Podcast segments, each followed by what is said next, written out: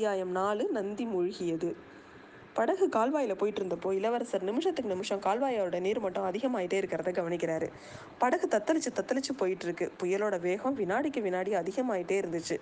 நந்தி மண்டபத்தை நெருங்கி படகு வர வ- வந்தது. இளவரசர் அந்த மண்டபத்தை பார்க்குறாரு நந்தியோட தலைக்கு மேலே தண்ணீர் போயிட்டு இருக்குது. இதுலேருந்து நீர்மட்டம் எவ்வளோ உயர்ந்திருக்குது அப்படின்னு அவருக்கு நல்லா தெரியுது. முருகையா படகை கொஞ்சம் நிறுத்து அப்படிங்கிறார் இளவரசர். முருகையன் உடனே பட படகை நிறுத்துறான். ஆனால் அதோட ஆட்டத்தை அவனால் நிறுத்த முடியல. இளவரசர் படகுலேருந்து தாவி குதிச்சு நன் நன் நந்தி மண்டபத்துக்கு போறாரு. அதுக்கப்புறம் அது பக்கத்தில் விழுந்திருந்த ஒரு மரத்தை பிடிச்சுக்கிட்டே மண்டபத்தோட மேல் சிகரத்து மேலே ஏறி பார்க்கறாரு அங்கேருந்து சுற்றியும் முத்தியும் பார்க்குறாரு கால்வாய்க்கு கீழ்ப்புறம் முழுசும் ஒரே ஜன பிரளய ஒரே ஜல பிரளயமா இருக்கு.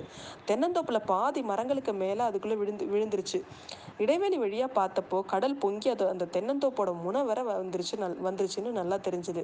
வடக்க சூடாமணி விகாரம் இருந்த திசையை அருள்மொழிவர்மர் பார்க்குறாரு விகாரத்தோட வெளிப்பட்டுக்கட்டு படிக்கட்டு வர கடல் பொங்கி பரவி இருந்துச்சுன்னு நல்லா தெரிஞ்சுது. பொன்னியின் செல்வரோட மனசில் அப்போ ஒரு எண்ணம் வந்துச்சு. அவர் உடம்பு முழுசும் அப்படியே சிலுக்கிற மாதிரி ஆயிட்டு அவருக்கு.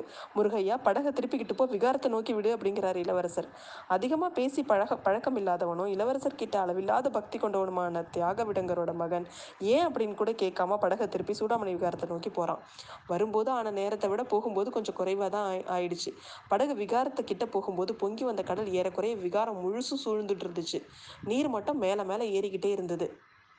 ஈழ்நாட்டில் இருக்கிற விகாரங்களை மாதிரி நாகப்பட்டினம் விகாரம் அந்த காலத்தில் அவ்வளோ கம்பீரமாக உயரமாலாம் இல்லை. இன்னும் கொஞ்சம் தண்ணி ஏறினா விகாரத்தோட மண்டப சிகரம் கூட மூழ்கிடும் அப்படிங்கிற நிலமை தான் நிலமையில தான் அப்போ இருந்தது. இளவரசர் படகுலேருந்து தாவி தண்ணீரில் முழுகாமல் இருந்த ஒரு மண்டபத்து மேலே தளத்தில் குதிக்கிறாரு. அங்கும் இங்கும் பரபரப்போட ஓடுறாரு. விகாரத்தோட அடித்தளத்துக்கு அவர் போகவே இல்லை.